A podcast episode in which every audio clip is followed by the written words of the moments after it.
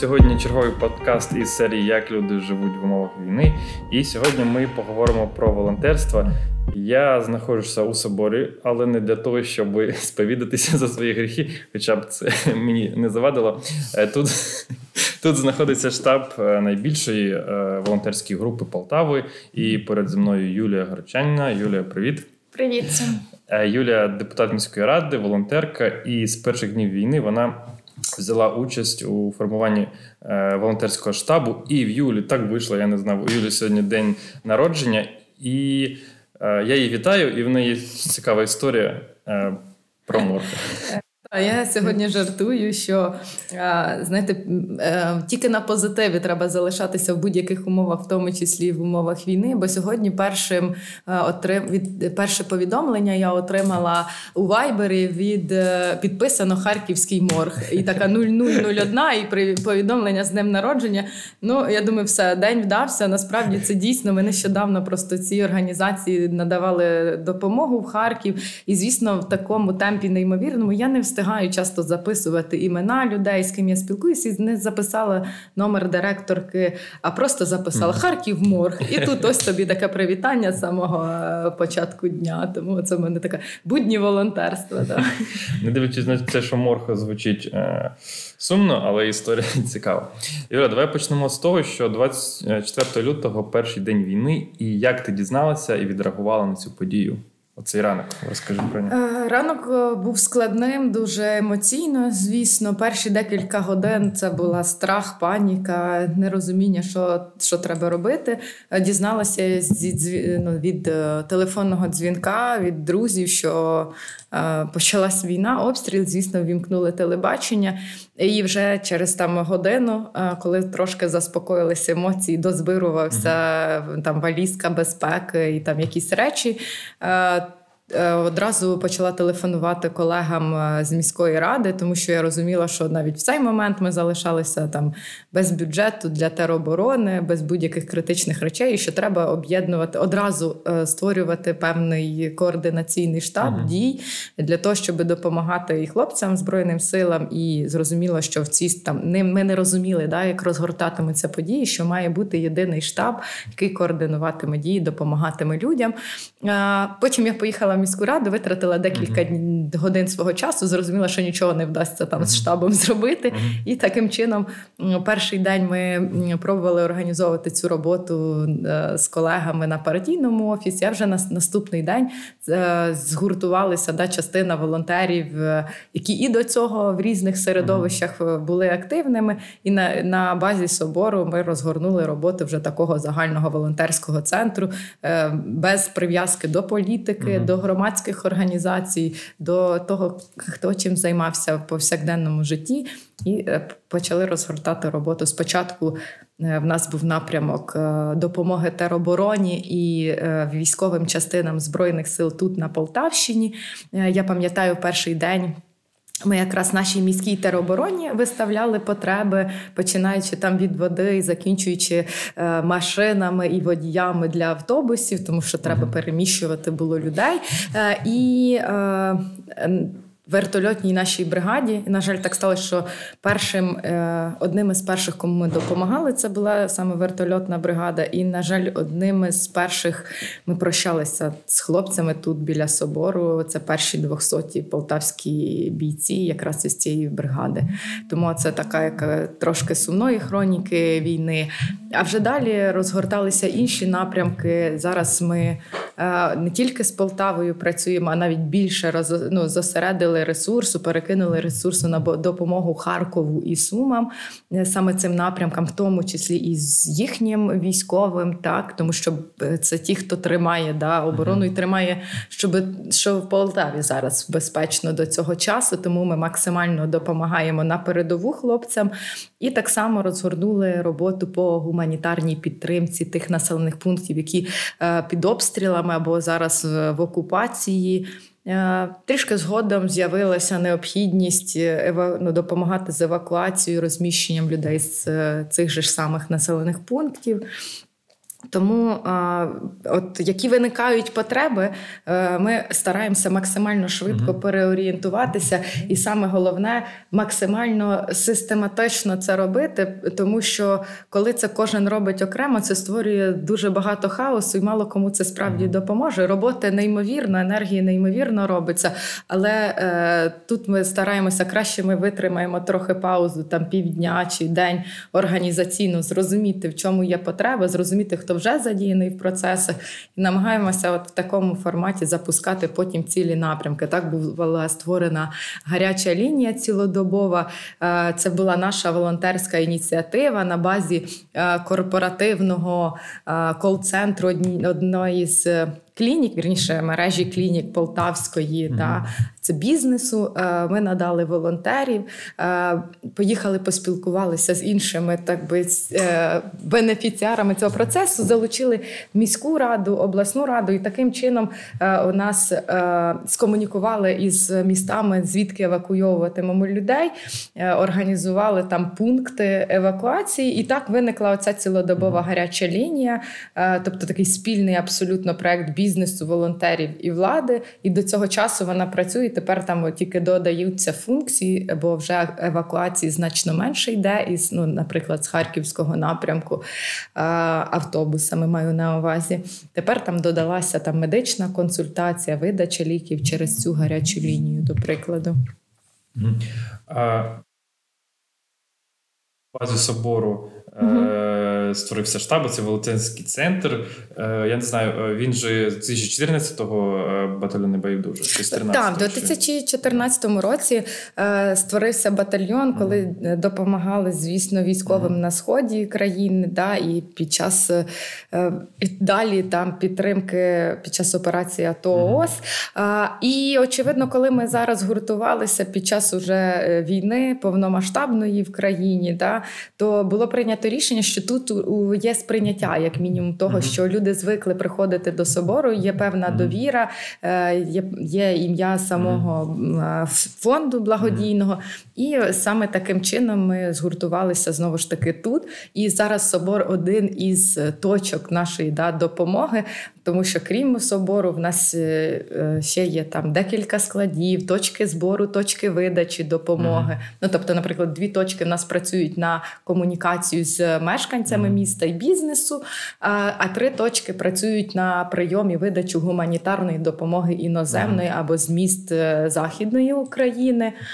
Крім того, окремо в нас є пункти видачі там речей для евакуйованих осіб. Це ще 3 адреси окремі. Тобто в нас вже така велика мережа пунктів, які, де ми взаємодіємо з людьми, з нашими партнерами і з людьми, кому ми допомагаємо. Але собор залишається таким центральним місцем. І коли ми говоримо, хто ми такі, то ми говоримо, що це команда батальйон небайдужих або команда небайдужих. І як локацію, яку впізнають, це собор. Це така команда батальйону небайдужих. От якщо можна сказати, да, хто входив в штаб, хто ядро штабу, наскільки розумію, це батальйон небайдужих, це люди, які в соборі безпосередньо служать, це депутати міської ради, це підприємці. Вкрай складно зараз говорити про команду, щоб нікого не забути, бо кожен в різний період часу, в різні задачі включається по-різному. Ну, звісно, там ті, хто постійно тут і постійно координують процеси, це Владика Федір, Наталя Гранчак. Я постійно тут координую переважно більшість наших напрямків роботи. Віка Лоза, Світлана Варв'янська, теж вони координують медичний погляд, повністю напрямок. Потім Ігор Окіпнюк, він нас займається також із Ігорем Петриченком комунікацією з військовими частинами, з теробороною по їхнім потребам і по видачі. Марина Головко, вона в нас координує якраз гарячу лінію. Давид Джалагоня координував напрямок по евакуації людей, саме транспортний напрямок. Наразі вони переорієнтувалися і видають безпосередньо гуманітарну допомогу в Харкові.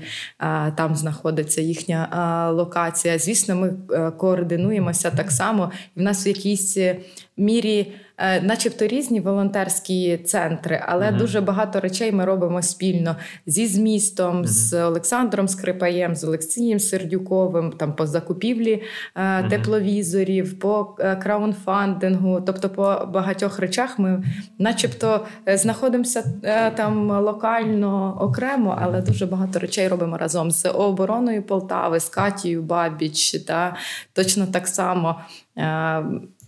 Багато речей є окремих, але дуже багато ми працюємо разом і один одного постійно підтримуємо, координуємо.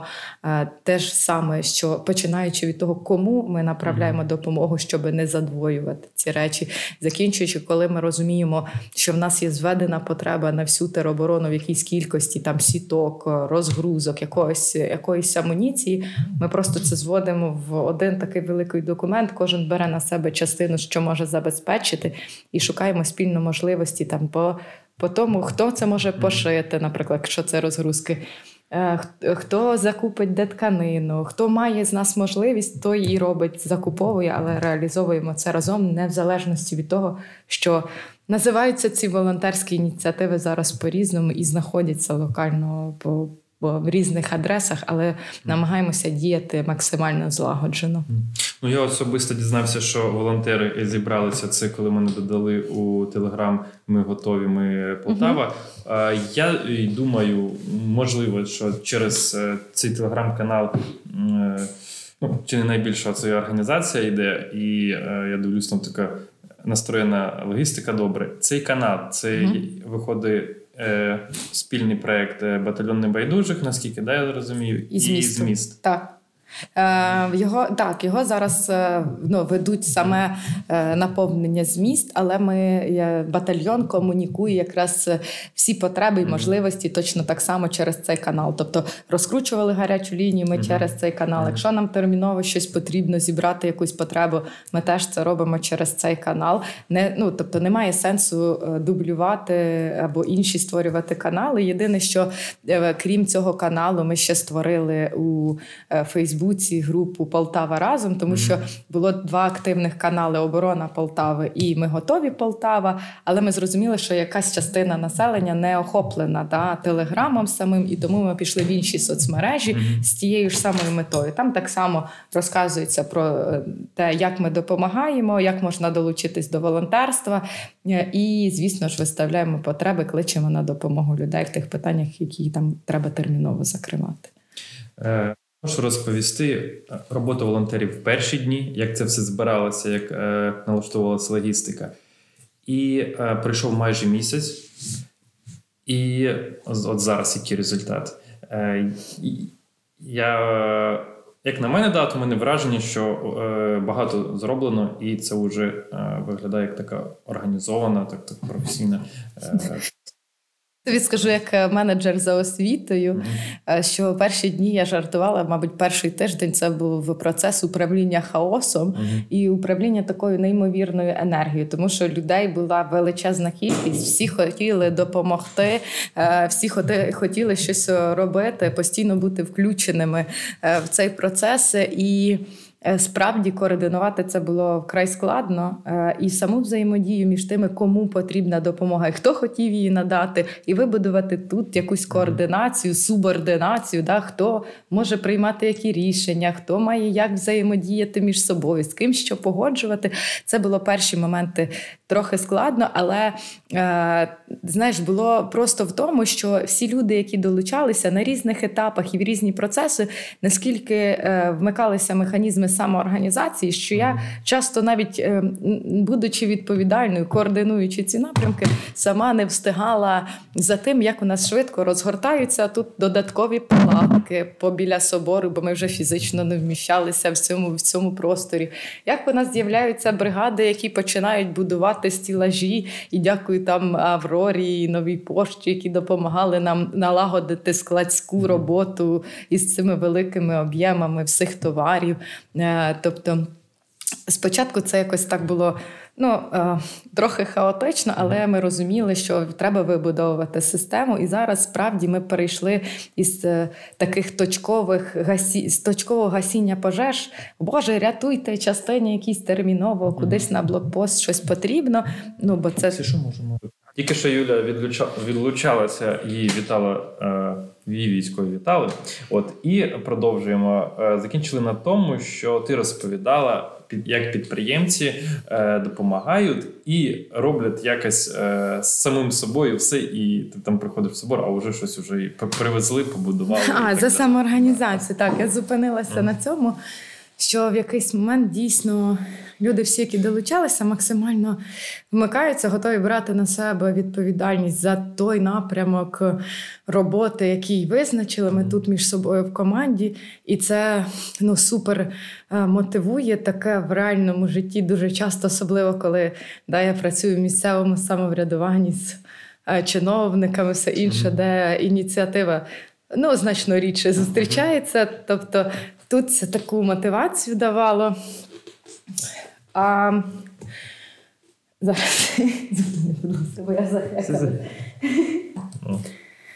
А наразі вже плюс-мінус все систематизується, навіть незважаючи на те, що, я би сказала, десь що 5 днів, чи може навіть частіше, виникають нові абсолютно напрямки, з якими ми не працювали. Тобто виникають якісь виклики, і ми на них намагаємося реагувати. І зараз, за таких точкових речей ми переходимо максимально в системи. Тобто всі потреби від тероборони, від громад ми приймаємо тільки там офіційно листом, до прикладу, щоб ця відповідальна людина збирала потреби із свого структурного підрозділу і нам зведену потребу надсилала, і ми вже потім максимально по можливості комплектуємо ці заявки. Аналогічно і з допомогою в інших містах, наприклад, по Харкову. Коли до нас звертаються окремо люди, десь там сидять на Салтовці в підвалі без їжі, очевидно, що нам вкрай складно логістику вибудувати і такі точкові потреби закривати, хоча ми розуміємо, що саме цим людям ми маємо допомогти, тому ми знайшли у Харкові партнерські організації, які надають таку допомогу, готують їжу, розвозять адресні посилки, або є у хлопців організований волонтерський хаб на вокзалі, прямо з нашого боку якраз зручно в'їзд, і ми формуємо тепер великі вантажі, 5-10 тонн гуманітарної допомоги, і підвозимо на хаб, і вже на хабі ці організації, з якими ми працюємо, забирають цю допомогу і далі доставляють по тим потребам, які вони збирають в Харкові, і ті, які нам надходять від людей, організацій, які ми можемо забезпечити. Зрозумів. Ви зараз продовжуєте розширитися як центр організації?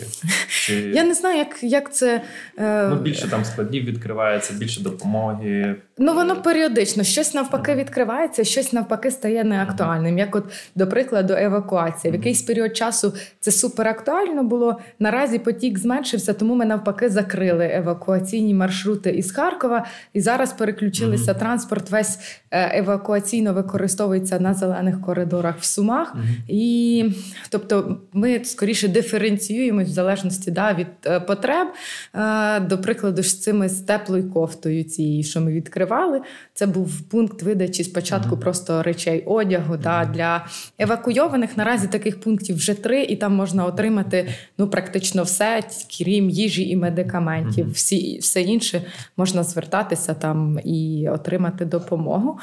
Тобто це постійна така жива історія, живий організм. Все, що супер необхідно, ми масштабуємо, склади, точки видачі, додатково залучаємо волонтерів, додатково залучаємо транспорт, бо значно більше відвантажень щодня відбувається в різні точки, тепер і в різні громади Харківської, в основному і Сумської області, в Західну Україну, більше вантажів звідти надходить. Тобто, якісь просто потроху зменшують оберти. Загалом про це говорила, а можна окреслити так от чітко, якими видами допомоги займається батальйон небайдужих, цей волонтерський центр. Супер складно обмежитися якимсь переліком.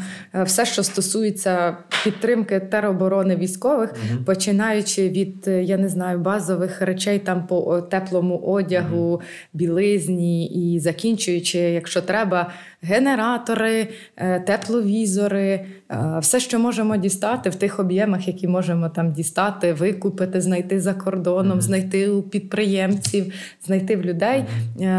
Все, ну, тобто тут немає в нас обмеження. Ну, єдине, звісно, що ми не допомагаємо зброєю, бо це забезпечується централізованою державою.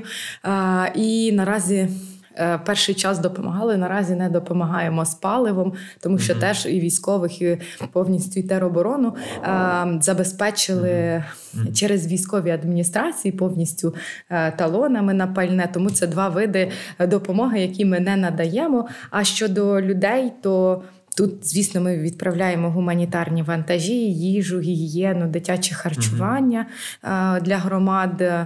Ну, знову ж таки, це по запиту. Те, що просять громади, ми намагаємося максимально відреагувати на запит.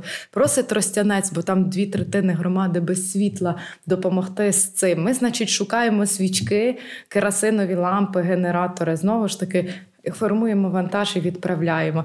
Тобто тут ми не обмежуємося, намагаємося максимально зреагувати на потребу, наскільки це там в наших силах, да, знаходити. Тому що я знаю, що значний запит, в тому числі на амуніцію і на спецуху від військових, але ну, ми фізично не можемо там знайти зараз, да, викупити бронежилети, бо їх немає вже в Україні, немає в частині країн Європи, і тому ну, складність в наявності того, навіть часто складність не відсутність ресурсу, а складність в тому, що ми вже не можемо викупити чи турнікети, чи ці ж там бронежилети, які потрібні. І навіть уже зараз і коптери, і тепловізори, це супер складно просто знайти, де придбати навіть. Ну, я мовчу про те, скільки це коштує, але тут поки що є, справді відгукується багато, хто готові надавати фінансову допомогу, в тому числі на закупівлю всього необхідного обладнання. Ну, а для людей... А, мабуть, для евакуйованих ми не робили пункт подачі їжі, але все інше на пунктах можна отримати, хоча ми переорієнтовуємо на тих, хто таку допомогу надає.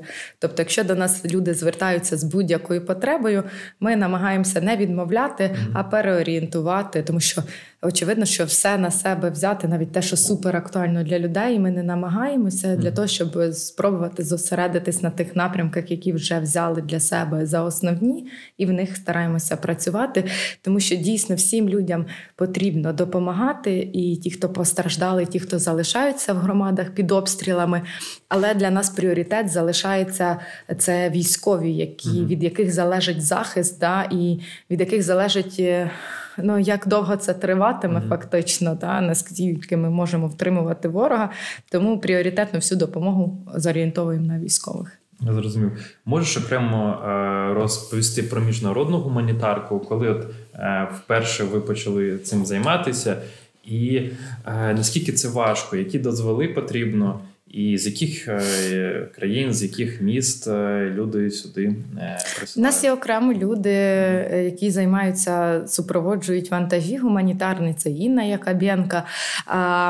Але я, ну, щоб дати більш таку розгорнуту картинку по вантажам, зараз трошки складність в тому, що раніше ми надсилали просто наші листи супровідні від громадської організації, від благодійного фонду. Їх вистачало для того, щоб перетинали гуманітарні вантажі кордон. Наразі отримувати гумдопомогу офіційно може тільки військова адміністрація. І, наприклад, залізницею, вагонами можна безкоштовно відправляти допомогу, що значно швидше, ніж автомобільним транспортом, теж тільки на військовій адміністрації. Тому ми зараз випрацьовуємо механізм співпраці з військовою адміністрацією. Наші представники входять до гуманітарного штабу області для того, щоб ці координувати дії, те, що нововведення нововведення відбулися, в тому числі по вантажам гуманітарним. З різних абсолютно країн іде допомога, десь активно включилася діаспора, просто фізичні особи, які виїхали чи от зараз буквально, чи раніше. Різні фонди включаються, так само розподільчі хаби Західної України, які приймають на себе цю закордонну гуманітарку і тут уже відправляють по Україні.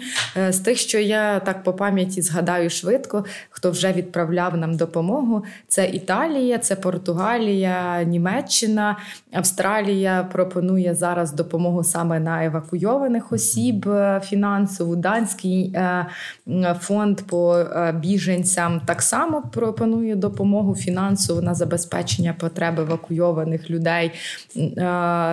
Зараз працюємо над новою поставкою по медикаментам з Америки. Тобто географія дуже широка, і інколи я навіть не встигаю відслідкувати, з якої країни спочатку воно вийшло, тому що там декілька волонтерів по різних країнах. Польща дуже активно допомагає, там волонтери, наші знайомі, приймають багато вантажів з Європи до себе, і вже з Польщі до нас відправляють зібрані такі посилки вантажів для того, щоб це не були окремі там посилки нової пошти, хоча дякуємо, звісно, за їхній сервіс міжнародний, але це трохи довше, ніж коли ми передаємо напряму машинами або залізницею. Я так розумію, основна гуманітарка міжнародна – це їжа і це ліки. Так, це класична гуманітарка закордонна, це їжа, це ліки, це дитячі харчування, памперси, особиста гігієна і теплі речі.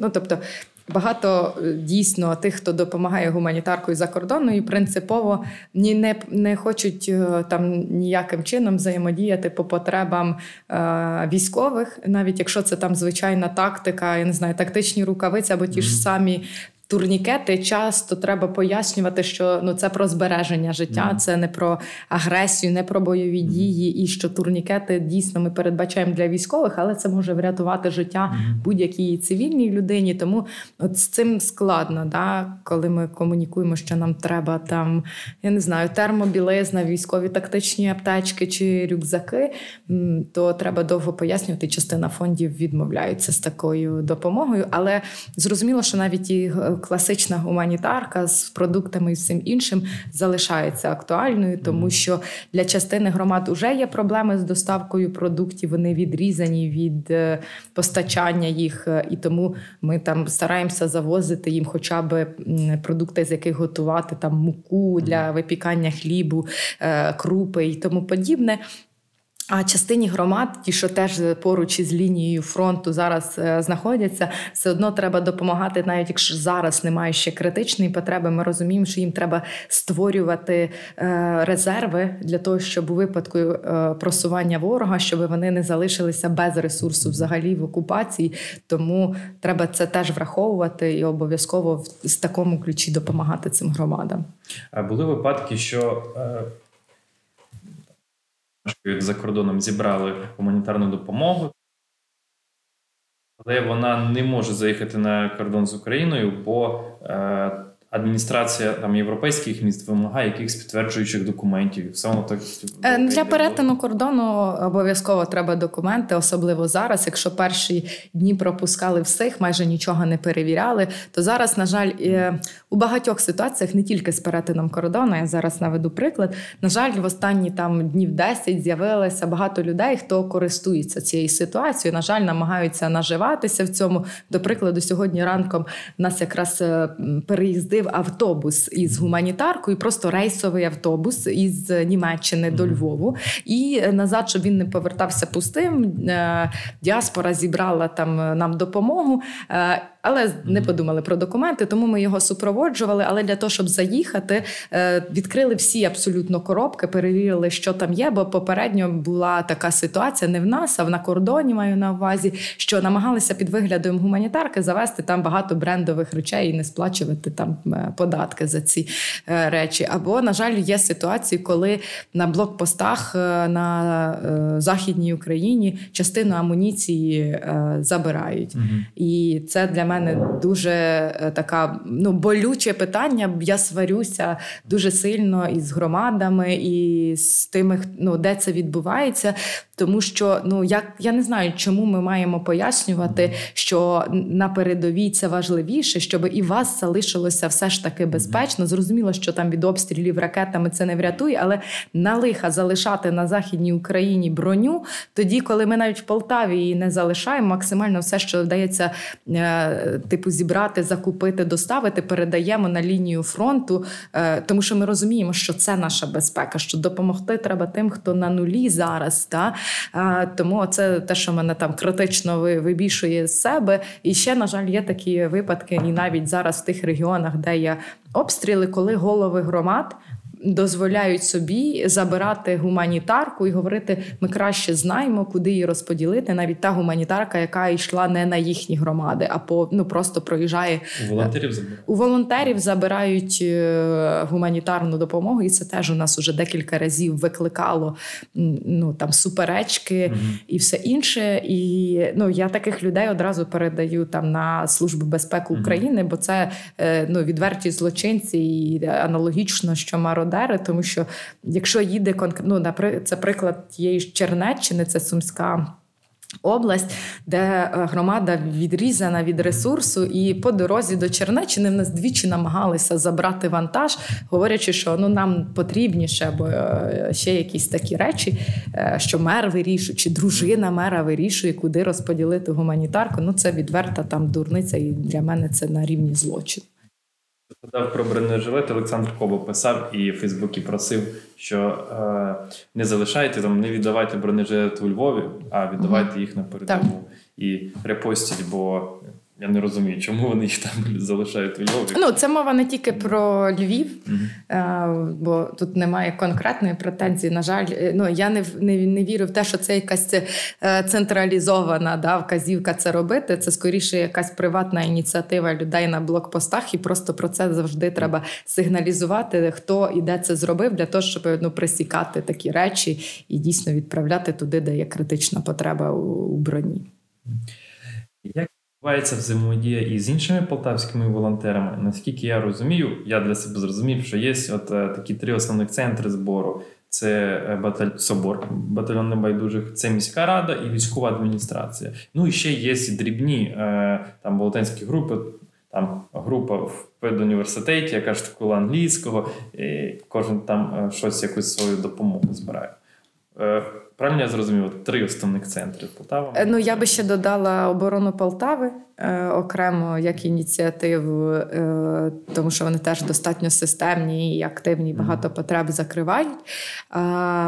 З міською радою ми взаємодіємо мало, але ми в якийсь момент просто домовилися, що ми максимально зосереджуємося на теробороні військових, а вони покривають максимально потреби по переселенцям, тобто харчування в школах, прийом евакуаційних автобусів, хоча це теж робить і переважно військова адміністрація.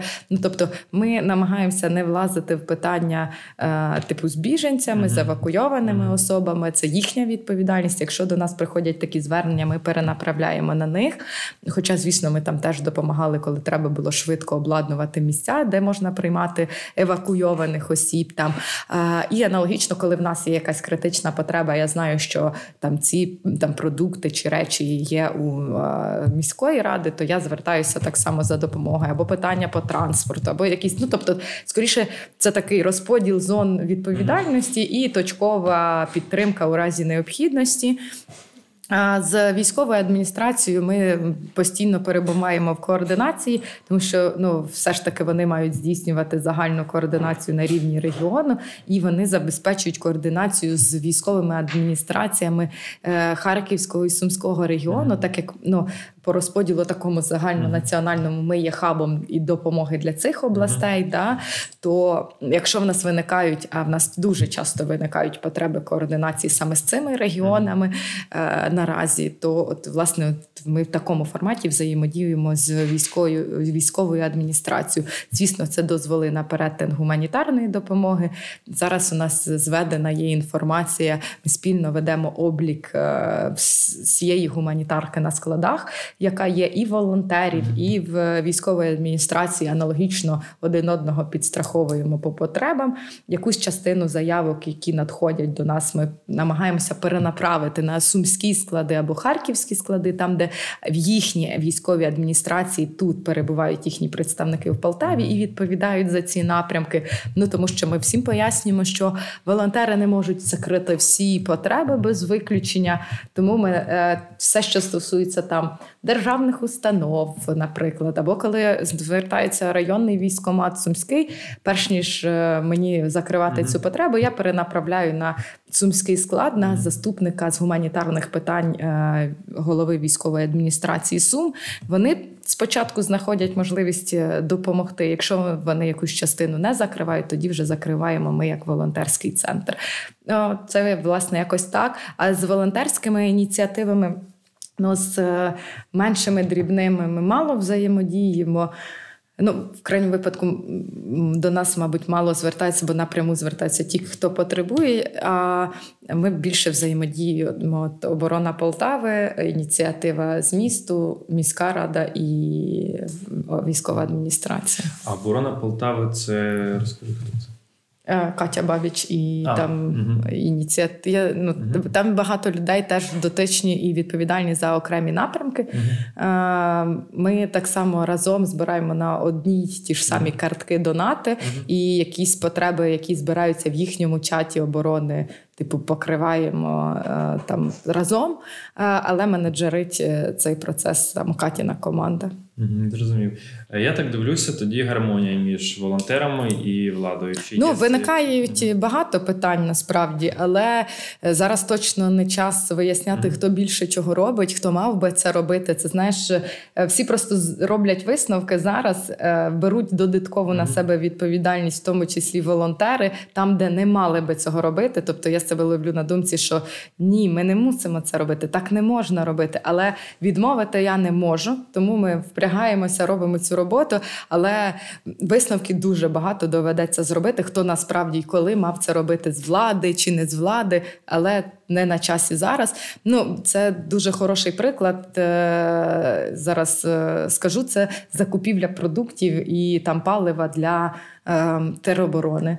Тобто ці потреби мають закриватися з міського бюджету. І мало того, що ми через тільки 3 тижні прийняли бюджет і виділили нарешті ці кошти, так другий момент, от місяць, вже майже місяць війна, до цього часу не здійснена закупівля жодна від цих коштів. Тобто це все волонтерським рахунком практично утримувалося. Да?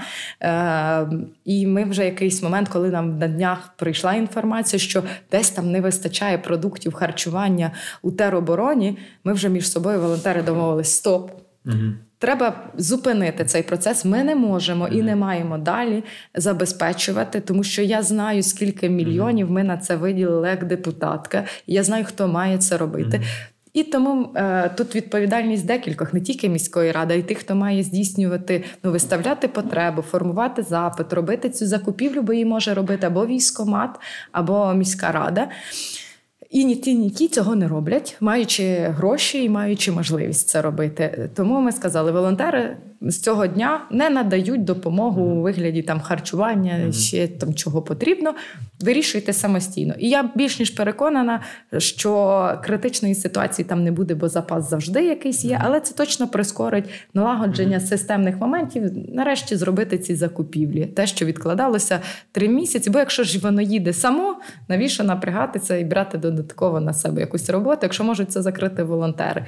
Я розумію, що так завжди простіше і швидше з волонтерами, але, по-перше, ресурс не є обмеженим, по-друге, раціонально використовувати ресурс волонтерський в ті сфери і на ті питання, на які не можуть так швидко відреагувати чи то місто, чи то військова адміністрація. Дивись, а оце з приводу бюджету. Я пам'ятаю, до війни там називалася сума, яку виділяють, а коли прийняли цей бюджет, там воно не вказувалося, да? Це якби... скоріше, ні, це ніяка не секретна інформація, абсолютно. Просто саме засідання і документи не вивішувалися для публікації, для того, щоб не наражати депутатів, знову ж таки, на небезпеку. І на сайті міської ради повністю знята інформація про керівництво там міста, да? Щоб не зрозуміло було, хто це. А документи депутати, звісно, отримали на руки перед голосуванням. І наразі на програму підтримки тероборони близько 30 мільйонів виділено коштів, а загалом резервного фонду, який використовувати можемо саме, в тому числі, вірніше, на потреби оборони, це 680 мільйонів. Тобто ми зняли всі повністю кошти, які передбачались на всі кап-видатки, ну там будівництва, капітальні ремонти, все інше. Очевидно, ну хто зараз буде якісь спортивні майданчики будувати, чи навіть там лікарні ремонтувати. Очевидно, що це не на часі наразі. І повністю весь залишок минулого року бюджету все перевели в цей резервний фонд. Тобто за потреби його можна використовувати оперативно, якщо, не дай Боже, щось треба буде швидко фінансувати, критично. Зрозумію. Ти чула про такі випадки, що то люди деякі там видавали себе за волонтерів, а виявлялося, що шахраї? Взагалі у нас були такі?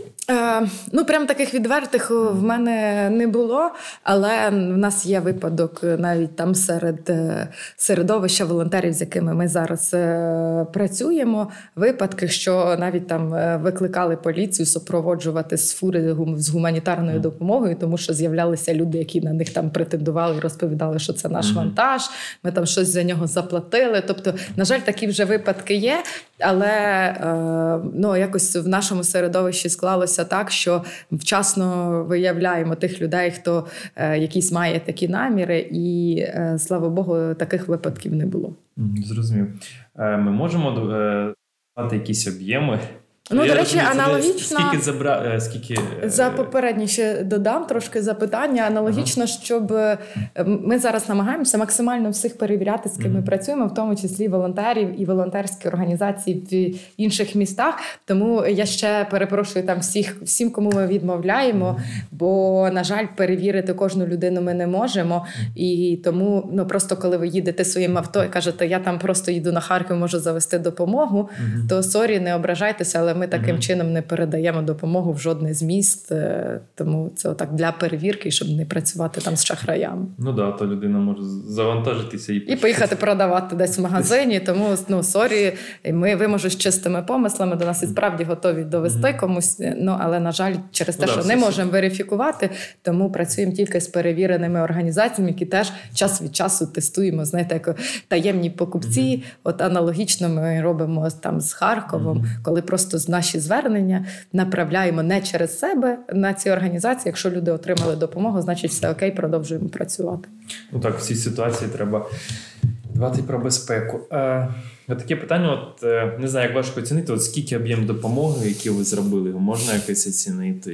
Неможливо. Перші 2 тижні ми взагалі не вели практично обліку. Це було терміново, сию секунду, з усіх точок ми все звозили, везли на ту потребу реально.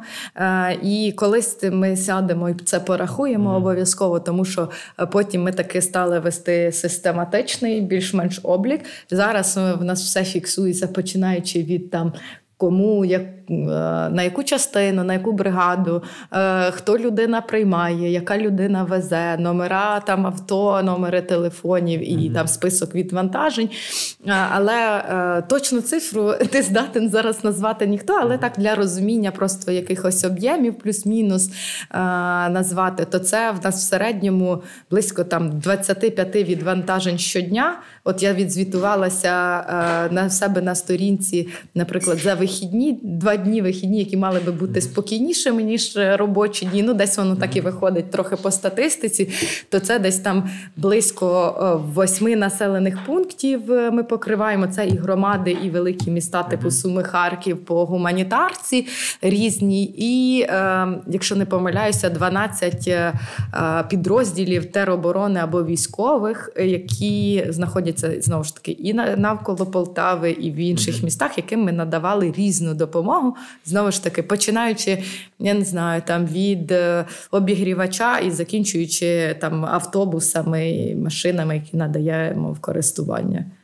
Тобто це так само з волонтеркою гуманітарною. Ми раніше там возили, хто їде попутно, своїм авто, багажник завантажили, потім перейшли на якісь мікроавтобуси.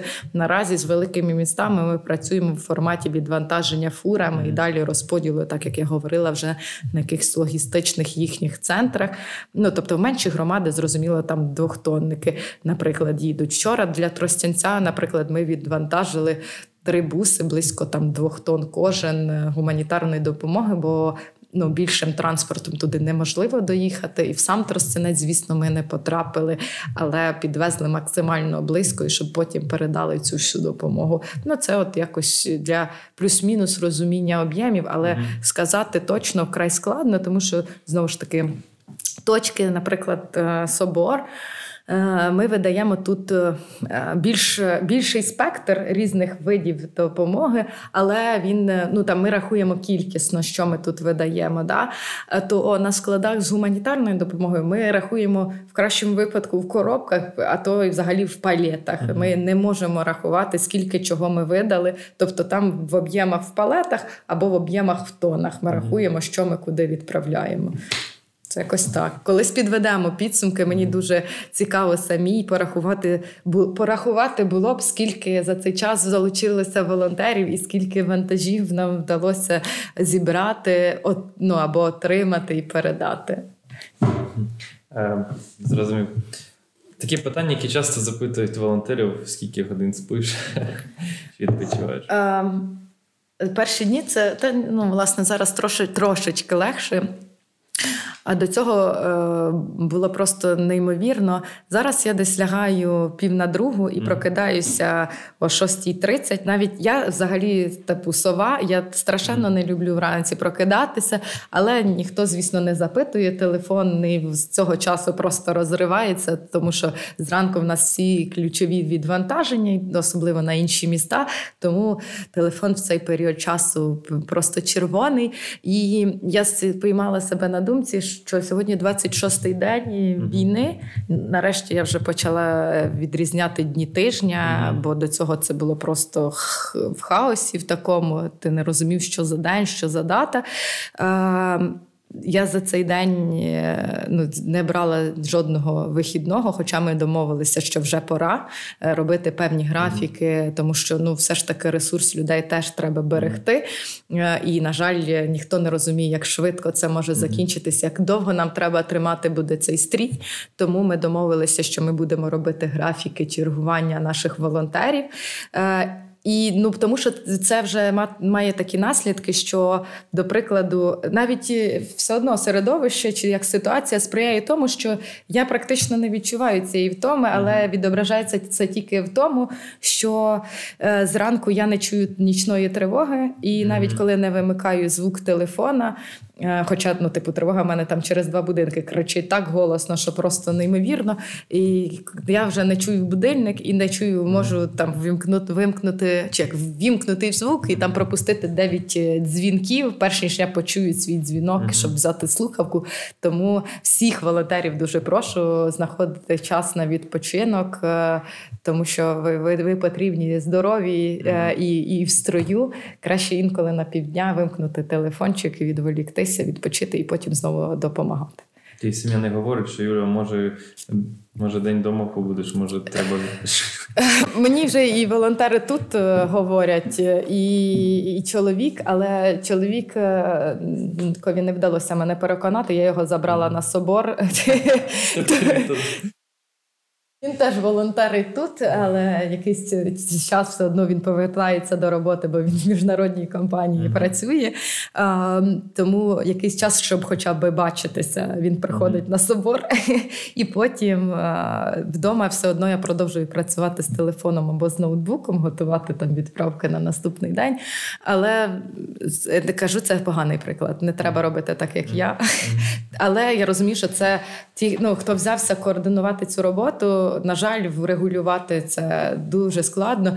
І це є супер некоректно, але я вже пишу в себе навіть на сторінках, що люди, типу, не пишіть мені, будь ласка, з проханнями, де що купити зараз, як когось одну людину евакуювати з якогось будь-якого міста в Україні. Я розумію, що, типу, моя мережа контактів дозволяє, мабуть, швидше це зробити, ніж без мене це ви зробите, але я тоді не можу організовувати процеси роботи тут повноцінно, відволікаючись на отакі точкові питання людей. І це суперцінно і суперважливо для кожного з нас, але ефективність координації роботи волонтерського центру і вирішення двох індивідуальних потреб, ну, тобто треба для себе визначати пріоритети, тому я і всіх перепрошую, але й дуже наполегливо прошу не телефонувати з такими речами, і якщо вам щось від мене потрібно, звертатися тільки в Телеграмі, бо я не встигаю відповідати на дзвінки, не перетелефоновую, тому тільки Телеграм, і тоді хоча б коли спадає потік постійних дзвінків, я ввечері все можу прочитати і всім по можливості, всім відповісти і допомогти, скоординувати з тими людьми, хто може це зробити замість мене.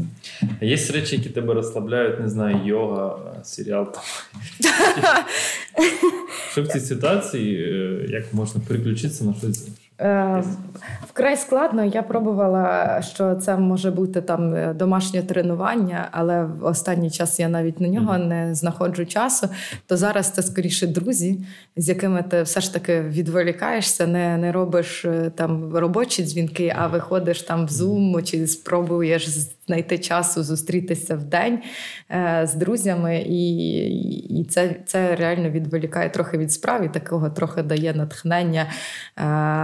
І головне, не читати новини. Бо я оце, коли в соборі зайнята роботою, то в мене тут все добре. Прекрасні люди, така енергетика, ми всіх і все переможемо, без сумніву, знаєш. І тут приходиш додому і, не дай Боже, вімкнути телевізор або почитати якісь новини, і все. І з одного боку, звісно, ці новини мотивують щоразу знаходити сили і робити ще якомога більше зусиль, але з іншого боку, ну, інколи тебе це просто вибиває, знову включається якась паніка, що робити, о Боже, все пропало.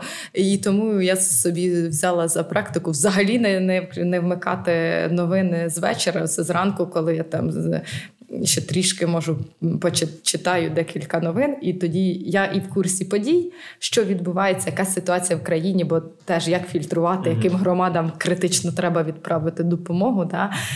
Бо ми інколи так робимо, що заявки ми отримали від одних міст, але ми кажемо, сорі, почекайте, ви ще можете, а типу в якісь громади, де там тільки сьогодні зелений коридор, або ще щось, ми перекидаємо всі зусилля туди, то для таких речей, звісно, я читаю новини, але зранку для того, щоб швидко відволіктися в робочий процес і не впадати в тут на якісь панічні настрої і тому подібне. Зрозумів. Трошки політичне питання. От після того, як люди так сильно самоорганізувалися, після того, як ми переживемо війну і виграємо, після цього запити полтавців до влади, як ти думаєш, от зміниться? Я дуже на це сподіваюся, бо мені здається, от війна така сироватка правди, що війна підсвітила і тих, хто сильний і здатний і гуртувати людей, і брати відповідальність і щось робити, і підсвітила тих, хто реально боягуз. Зараз я зараз не про тих, хто виїхав, рятуючи родину, це вибір кожного, і багато людей, хто виїхали, включилися зараз і допомагають, а я про тих, хто мав би відповідальність взяти на себе, але цього не зробив, там самоусунувся, або про, в тому числі, бездіяльність. Да? Тобто, ну, слава Богу, відвертих зрадників у нас, ну, так, серед місцевого політикуму немає. Публічно хто би заявив про підтримку ворога. Ну, зрозуміло, все з Києвою, і туди йому й дорога, куди він поїхав, власне. І його дочка аналогічно поїхала в перший же день, і близько їх тут немає, і слава Богу. Але я сподіваюся, що люди зроблять висновки, тому що Полтава – маленьке місто, всі прекрасно один одного бачать, хто що зараз робить і хто що мав би робити. І Ну, це погано, що за таких обставин, але добре, що по багатьох питаннях, які раніше там або обговорювалися складно, або були такими дискусійними, то зараз все стає очевидним. Да? Все біле і чорне є тепер. Все, що стосується якихось таких відсилок до совка, зараз точно вони викреслитися мають з нашого життя абсолютно. І всі, хто підтримують такі речі, ну, мають просто потрапляти в якийсь суспільний бан, не кажучи вже там позбавлятися політичних посад. Ну, це моє бачення. Я сподіваюся, що люди в нас так само це зможуть проаналізувати і вімкнутися. Ну, а як мінімум актив громади, який зможе потім для всіх інших поширити цю інформацію. Тому що, дійсно, дуже велика частина населення ввімкнулися зараз активні. І багато тут я зустрічаю знайомих облич, а дуже багато людей, яких я ніколи не бачила. І це мене, ну, знаєш, так скоріше з позитивної точки зору так наповнює. Але я розумію, що багато людей не слідкує за цим. Тобто вони дивляться новини, бачать, що війна, але вони не дивляться за тим, що відбувається в цей час в нас в місті. Бо, дякувати Богу, в нас поки що спокійно, але уже і зараз достатньо, власне, ситуацій для того, щоб зробити висновки, хто є хто. Я хотів ще спитати про твій настрій. Ну, ти сказала, настрій хороший, бойовий. Так, настрій... Щодня, коли я сюди приходжу, в мене супер позитивний настрій. Інколи я злюся, але це скоріше про те, коли там щось не виходить, і я можу там нервувати, навіть на когось накричати. Вперше я витримала 7 днів ні на кого не кричати, а далі вже не виходить. Ну, бо інколи так буває, да? Коли намагаєшся менеджерити там якусь частину, значну частину процесів, то випадки бувають. Але загалом тут позитиву значно більше, тому що, знову ж таки, я бачу, скільки людей і наскільки самовіддано ввімкнулися в цей процес, коли телефонують твої знайомі або твої колеги і по політиці, і по роботі, перебуваючи зараз, хто на блокпосту, хлопці, да, чи в військовій частині, хто в інших ініціативах волонтерських, хто там вдома там робить якісь дуже... От я просто фанатію від людей, які знаходять різні форми, де вони можуть бути корисними. І, наприклад, вилетіло з голови прізвище волонтерки, яка займається з дітьми вдома, розвивалки, всякі навчання, там печуть якусь їжу, пиріжки і все інше, поки для того, щоб інші батьки могли волонтерити в цей час. І для мене це, ну, типу, фантастичні приклади такі. Тому в цьому середовищі, коли знаходишся, іншого настрою не може бути. Я зрозумів. У мене ще таке питання народилося. Дивлячись на тебе, деяким людям може здатися, що вони мало роблять. І така штука, яка часто зараз у людей, синдром вижившого. І вони себе гризуть за те, що там не допомагають. Якби можеш заспокоїти людей, що будь-яка робота. Блін, наскільки цінно, коли кожен робить свою якусь частинку роботи будь-якого об'єму і розміру, бо якби не було тих, хто готовий, ну там, я не знаю, шити балаклави, готувати їжу, робити там будь-яку малу, але важливу справу, яка є компонентом, да, великої задачі, то точно не було би, ну, там, цінності в моїй роботі. Що ти збираєшся координувати, якщо немає тих людей, хто це робить, да? До прикладу. Тому тут не можна применшувати роль будь-якої людини, хто посильно допомагає. І я насправді, ну так, навпаки, ми навіть такі картинки підготували, мій новий знайомий, з яким ми в Аспені нещодавно вчилися, до війни, очевидно. Такі картинки про синдром вижившого, що насправді вчасно евакуюватися з міста, яке потенційно буде під обстрілами або перебуває зараз, це наскільки допомогти і військовим не потрапити в полон, не потрапити в облогу, МЧСникам не діставати нікого з підвалів, лікарям нікому не надавати допомогу, нам, волонтерам, не доставляти вантажі туди, куди неможливо заїхати. виїхати. Тобто, насправді, вчасно врятувати свою родину і вчасно виїхати із небезпечного місця – це теж дуже важлива, відповідальна громадська позиція.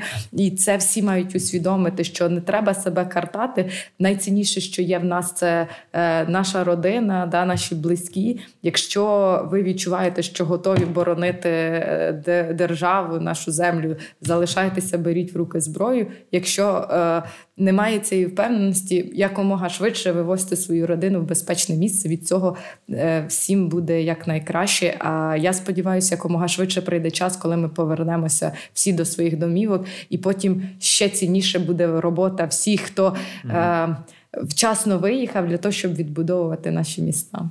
Да, тут ще важливо вижити і бути порядною людиною після війни. Так. Хто не був. Якщо хтось не був і виїхав, взагалі супер допомога.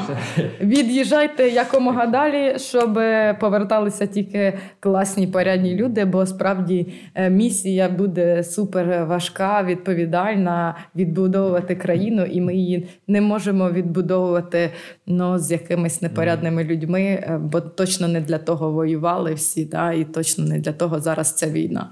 Да, попереду ще один фронт – відбудовувати, народжувати дітей, відбудовувати економіку і так далі. Може, ще згадаєш от якісь або комедні, або там, не знаю, героїчні історії про волонтерів цієї команди, можливо? А якщо не згадаєш, то потім.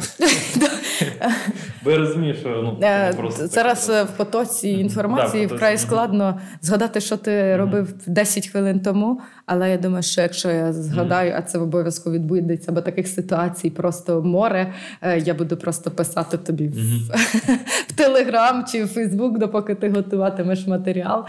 Тому що інколи, я ж кажу, це відбувається, коли ти можеш зупинитися, хоч трошки часу там приділити на якийсь відпочинок, і це зазвичай пізній вечір, то може тоді. Дякую тобі, що ти мене запросила в собор. Мені дуже сподобалось тебе слухати. І, зрозуміло, дякую тобі, дякую всім волонтерам і дякую, хто слухав. Тоді всім пока. Бувайте.